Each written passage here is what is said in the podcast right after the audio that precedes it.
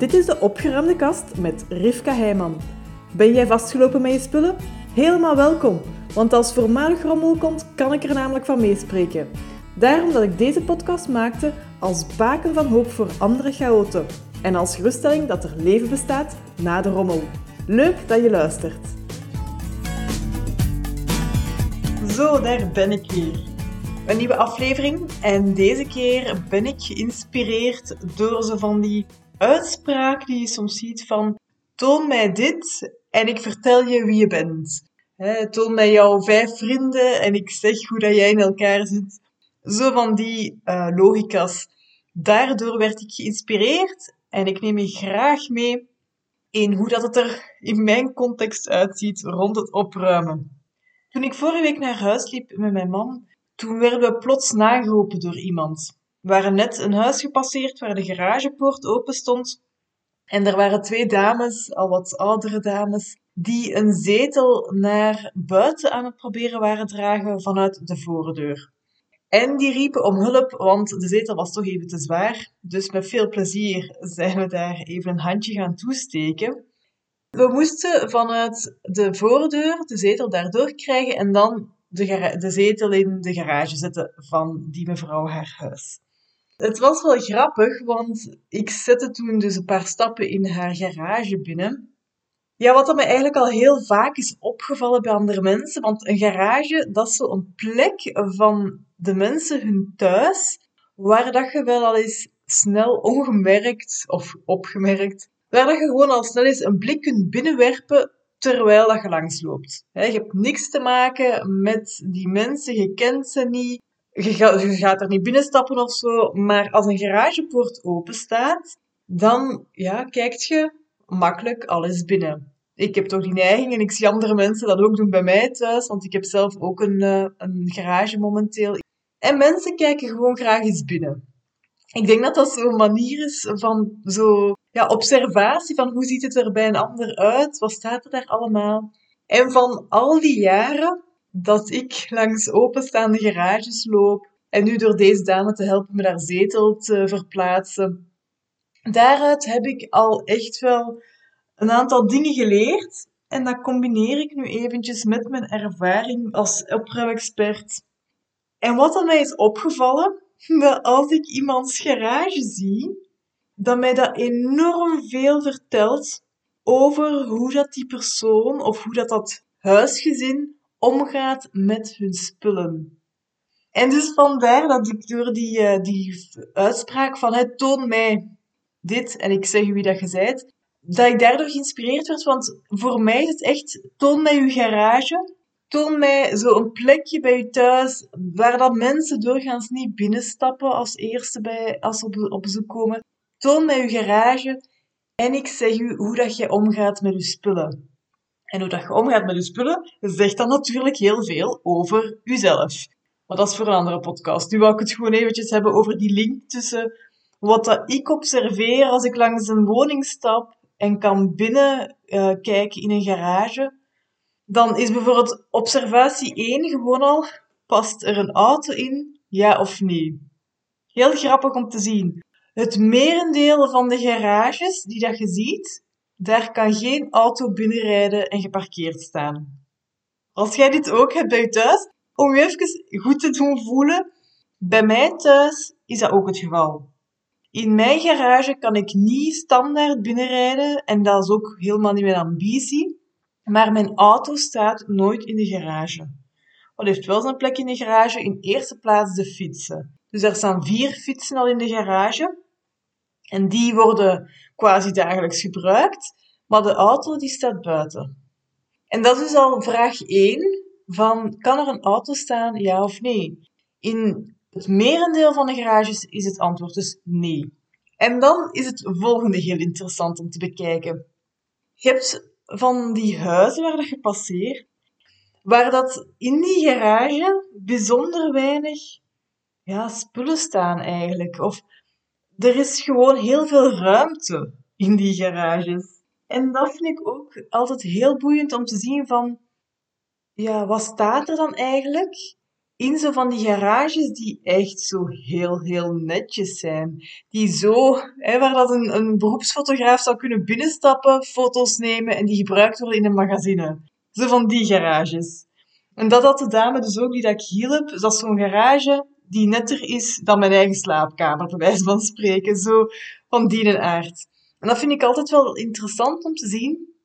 Van, dat is allemaal heel ja, netjes, afgemeten ook, uh, gestructureerd, proper. Want ja, het is uiteraard heel makkelijk om zo'n garage proper schoongemaakt te houden, in vergelijking met een garage waar dat van alles staat. Daar kun je ook niet deftig proper maken.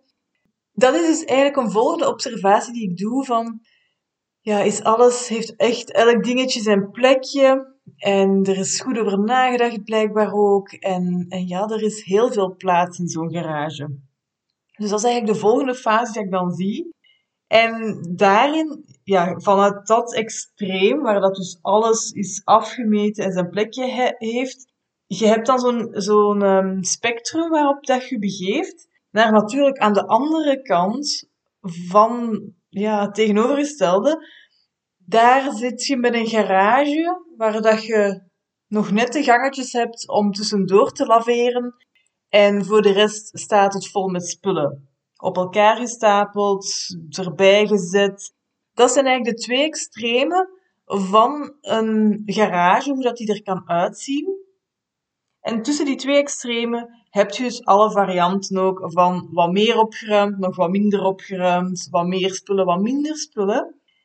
En ik vind het gewoon enorm interessant om eigenlijk te zien hoe dat een garage al zoveel vertelt over de mensen die in die woning leven. En ik, ik pleit zelf ook nog, ja, echt ook wel nog schuldig aan dat ik te snel eigenlijk spullen in de garage ook neerzet van het, ik zet het gauw even hier, dan staat het uit de weg, dan kan ik verder. En ik zal er daarna wel naar verder kijken en, en het aanpakken. En dat het daar dan vaak langer staat dan ik eigenlijk wil. Dat het van die uitgestelde beslissingen zijn. En dan merk ik dat een garage, een kelder, een berghok, dat zijn zo van die uitgelezen plekken in huizen waar dat je zo van die spullen naartoe schuift. Dus let daarmee op, als je dit al herkent van, hmm, wat ga ik eigenlijk op die onzichtbare ja, plekken eigenlijk gaan dumpen omdat het mij in de weg staat, of omdat ik niet wil dat bezoek het ziet, of omdat het anders te vol is in de living, in de leefruimtes. En wat ga ik daar tijdelijk even gaan uit de weg zetten, maar bekijkt je eigenlijk ook niet meer. Wordt eigenlijk ook niet meer daarna vastgepakt, wordt eigenlijk niet meer gebruikt. En is dus op die plekken eigenlijk een stille dood aan het sterven observeer u daar eens in. Van, ja, waarvoor dat je je ja, onzichtbare ruimtes, dat je die zit te gebruiken. Dienen die echt bijvoorbeeld hè, als vaste plaats voor werkmateriaal, voor fietsspullen, voor fietsen zelf ook. Ehm, of zit je te gebruiken als een uitstelstation bij je thuis voor spullen waar dat je niet meer echt een blijf mee weet in je leefruimtes? Ik hoop dat deze vragen en, en de observaties die ik ondertussen al heb gemaakt in al die jaren, dat die jou kunnen helpen. Want het is belangrijk om ook onze niet zichtbare ruimtes, om die ook aan terug te nemen. Ja, we hebben er al veel gedumpt waarschijnlijk. Ja, het staat te vol. Ja, er staan een hele hoop spullen die eigenlijk ondertussen wel weg mogen. Laten we dat terrein terugnemen. Laten we niet langer daar de teveel aan spullen gaan droppen en zeggen we, we kijken er later wel naar. We gaan nog even het uitstellen om de beslissing te nemen. Laten we onze moed bijeenpakken en gewoon weer één ding gaan nemen en laten vertrekken. Ook als het betekent dat je misschien een ritje naar het containerpark moet gaan inplannen. Plan het dan in, voorzie die tijd, vraag de hulp en zorg dat die spullen in uw auto, in uw fietskar, in uw wat dan ook geraken en dat ze uit uw huis vertrekken. Dus dat is eigenlijk mijn oproep. En bij deze ook de eerlijkheid dat mijn garage ook zeker niet het toonbeeld is dat, ehm, ja, dat nu direct in een tijdschrift kan terechtkomen. Nee, maar ik ben wel ook aan het verbeteren. Mijn garage voelt op zich al zo de helft beter dan vijf jaar geleden. En dan ben ik mega content. Dan denk ik van ja, ik boek vooruitgang.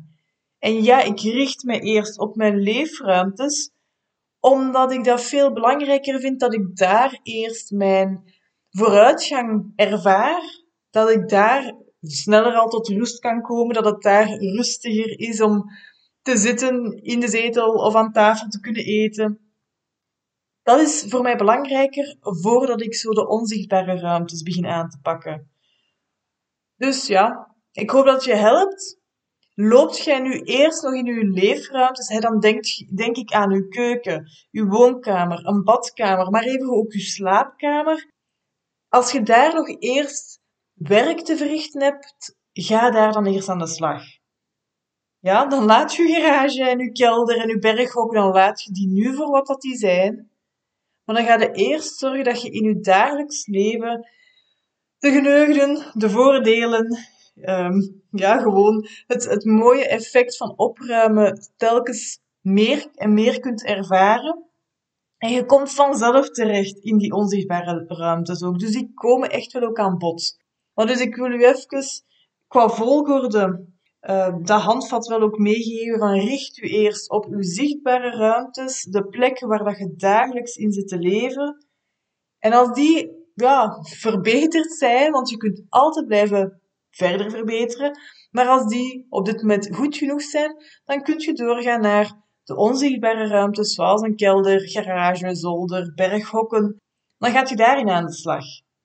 En ik vind het gewoon heel interessant, zeker als professional organizer, om zo eventjes een blik te kunnen werpen bij iemand thuis in een ruimte die doorgaans niet bedoeld is om bezoek te verwelkomen. En ja, ik vind dat boeiend. En ik hoop eigenlijk dat je voor jezelf ook een stukje geruststelling vindt in het feit. Mijn garage is niet zoals die mevrouw met de zetel, helemaal Pinterest-waardig of zo. Ik ben er ook nog steeds in aan het verbeteren met stapjes telkens, telkens weer naar die vooruitgang streven. En ook dingen opmerken en ervan leren van, tja, welk plek, plekje loopt nu telkens weer vol? Hoe komt dat? Wat voor spullen komen daar terecht?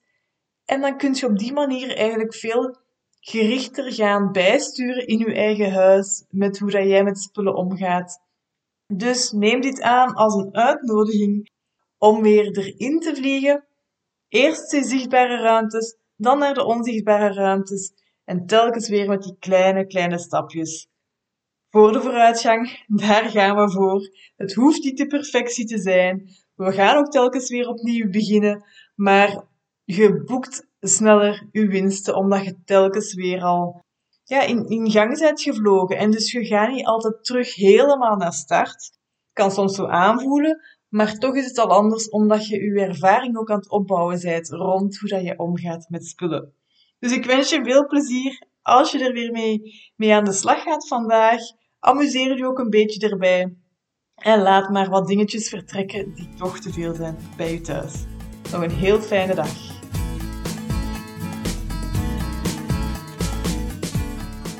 Ziezo, dat was het voor deze aflevering van de opgeruimde kast. Vond je deze aflevering waardevol? Deel het dan met iemand die er ook mee geholpen is en laat een review achter. Ik vind het trouwens leuk om berichtjes van luisteraars te ontvangen als een aflevering een bepaald inzicht gaf of iets in beweging zette. Laat het me weten, ook als je vragen of suggesties hebt natuurlijk.